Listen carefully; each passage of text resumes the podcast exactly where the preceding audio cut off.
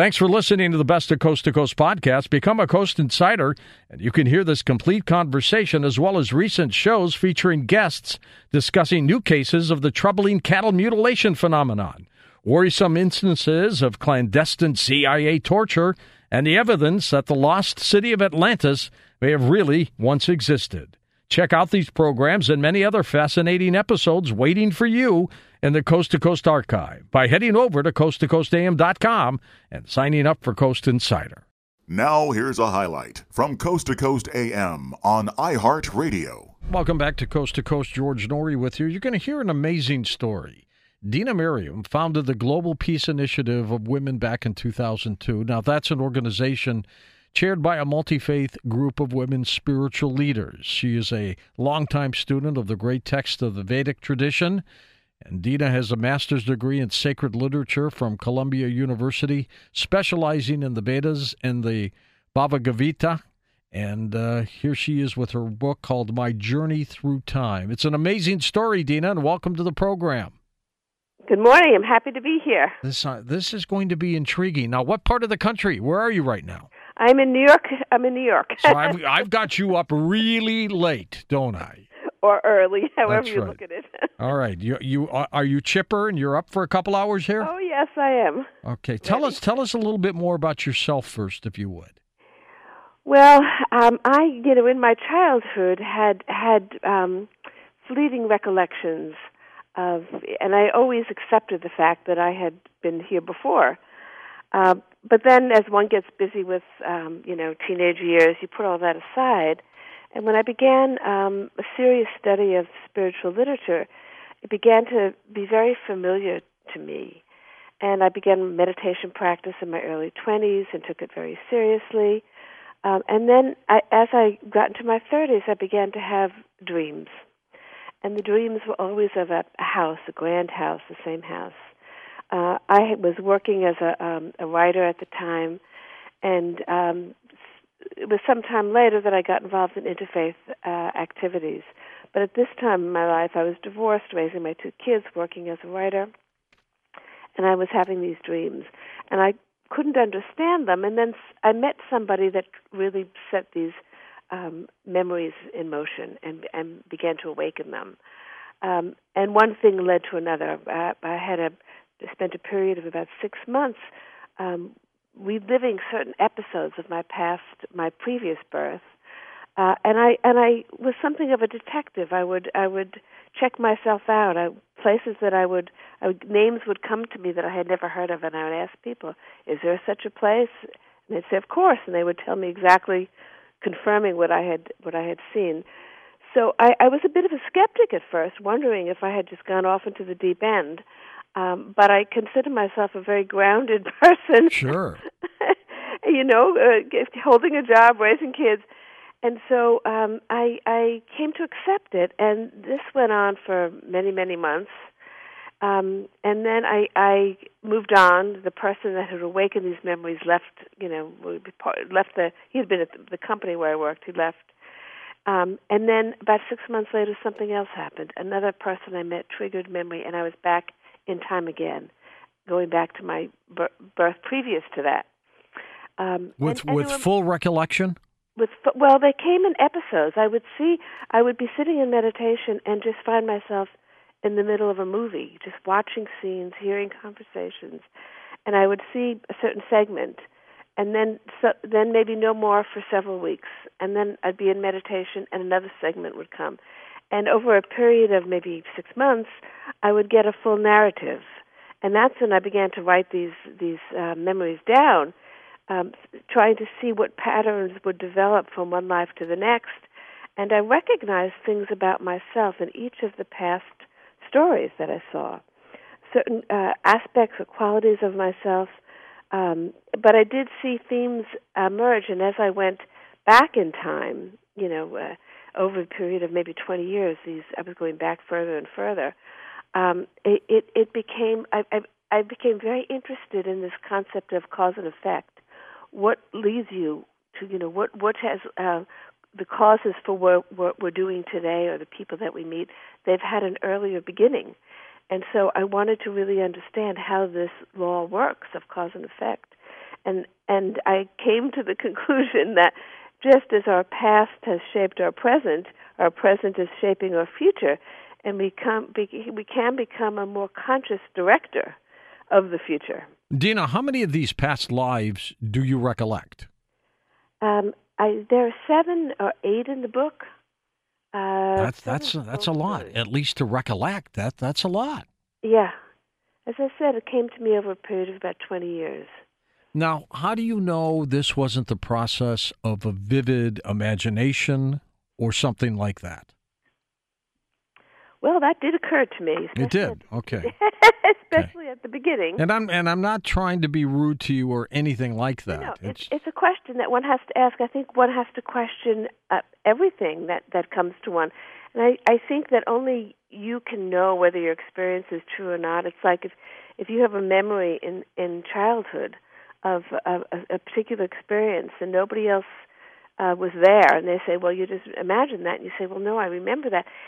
these experiences that I had had an impact on me, and mostly because of the teachings that I got. So it to me, it's not even important if every detail is accurate. The main thing is what I learned in each life, the lesson that came to me, and there were there were many lessons. Uh, you know, there were lessons from in each life. There was a, a teacher, uh, uh, somebody who who led me in a in a particular direction, who who who brought me back onto a into a path when I had wandered off, and those beings um, have remained with me, and I saw that bonds continue from one life to the next. People who where there was a great relationship or love, that that love does not dissipate. That remains with you, and you can call upon them. You can call upon that relationship. And so some of the people in the book are, are people who who have remained with me. Um, not necessarily that I'm meeting them in the body, but their spiritual presence has remained with me. In these past lives that you've recalled, these several, did any of them really surprise you, shock you? Yes, I'd say most of them did. they did, yeah. you know, I mean, you know. I guess that would happen to me too. I, I'd be shocked by that. I mean, you you you you you you might believe uh, uh, until this point. You know, I always accepted reincarnation. It just made the most sense to me, and and I just heard too many stories about it. But until you actually have such an experience, it's just a concept. It's it's not a living reality. And then when I saw myself in my previous birth, I, I thought, what? I was born in Russia. I ended up in Nazi Germany, and you know um uh, I, you know it's just that's not what i would have that's not what i would have imagined and then when i back to the previous life born in the american south before the civil war that's also not what i would have imagined but then when i looked more carefully at my life it made sense because i saw that in my teenage years i was obsessed with russian literature i read everything i could find Tolstoy, Dostoevsky, and then I became very interested in the in the revolution and Lenin. There was a period of about ten years when I really absorbed myself in a particular time in Russian history, and then I also saw, in terms of the American South, how I had also been a very strong advocate of civil rights in the '60s, uh, and so the civil rights movement had a great impact on me. So, so uh, you know, th- those things nothing is random. Everything that your interests have been cultivated somewhere in the past, and they flourish at you know in your life. So if you look carefully at your life, you can see a lot of clues. It's it's it's you know it's like we leave clues everywhere for where we've been. Sure. We've been. have these past lives had an effect on you where it was troubling for you, or have they all been good experiences? No, there've been very. there've been there have been sad moments. There have been very sad moments. Sad in, moments. In my previous birth, uh, which was during the Russian Revolution, I was a, a young girl and sent out of the country by my parents. They didn't come. You remember that much? Oh, I remembered. I was 14. I remember, and I remember standing, being on the train and seeing my mother and saying goodbye, and not knowing if I would see her again. And of course, I never did. And um, I was sent to an, to live with a, a great aunt uh, in Europe, and that's how I got into Europe. And so, uh, you know, I had two siblings with me, and and the the waiting for my mother, and the finally accepting that she, you know, had died or imprisoned or whatever, but she wouldn't be coming, was something that when I remembered that, in this life, I went through the loss again, and and I cried and cried for weeks. Actually. Did you die at 14? No, I didn't. You did not. Okay. I did not. Well, I, let me I, ask you a question then about past lives. When people generally recall them, they're in a certain time period, they're in a certain age, like you said you were 14, and that's what they remember, and that's it. And then, you know, they, they, they snap out of it and they move on. Has anybody ever been able to go back into the past live recollections from oh, yeah. from yeah. all different ages of that individual? So you remember when you were a child, you remember when yeah. you were 15, you remember when you were 30. Have they been able to do that? Have you been able to do that? Yes, yes. In this, that's what I said about the the complete narrative. In the, my previous birth, I remember certain scenes of my childhood. I mean, not every day, right? but certain scenes that scenes that jumped out at me. Um, I mean, when you look at the end of this life, there are going to be scenes that you take with you, highlights. That's what you take with you, the highlights, things that leave an impression on you with with you. So when I look back at my past birth, I remember scenes from my from my childhood, a very cold, aristocratic father, a very loving and warm mother, um, my yearning to be a ballet dancer in Russia, uh, uh, and and then being sent out of the country and everything being cut off, and then struggling to find my way in Europe, and then finding my way into into Germany during the Nazi era, meeting a, a, a Jewish professor, falling in love with him, his capture, sent away, we didn't know what happened to him, and then my meeting with my guru in that life, um, who was just passing through on his way back to India, very briefly that meeting. What was his name? Yogananda. Now, what influence has this had on your life now? Well, you know, interesting. Interestingly, I find myself now for the last twenty years doing peace work, and the first place that I went to do peace work was Israel and Palestine. And Boy, they course, need you there now. Oh, they did. My God. I've given up. this was 20 years ago. I was trying. I moved on. Don't give up. We need you. so we were, we were doing dialogues between Israelis and Palestinians, and um, this was this was um, after I'd had my memories, and I I remembered uh, uh, being in in Germany and seeing the Jews disappear from the universities and trying to help them.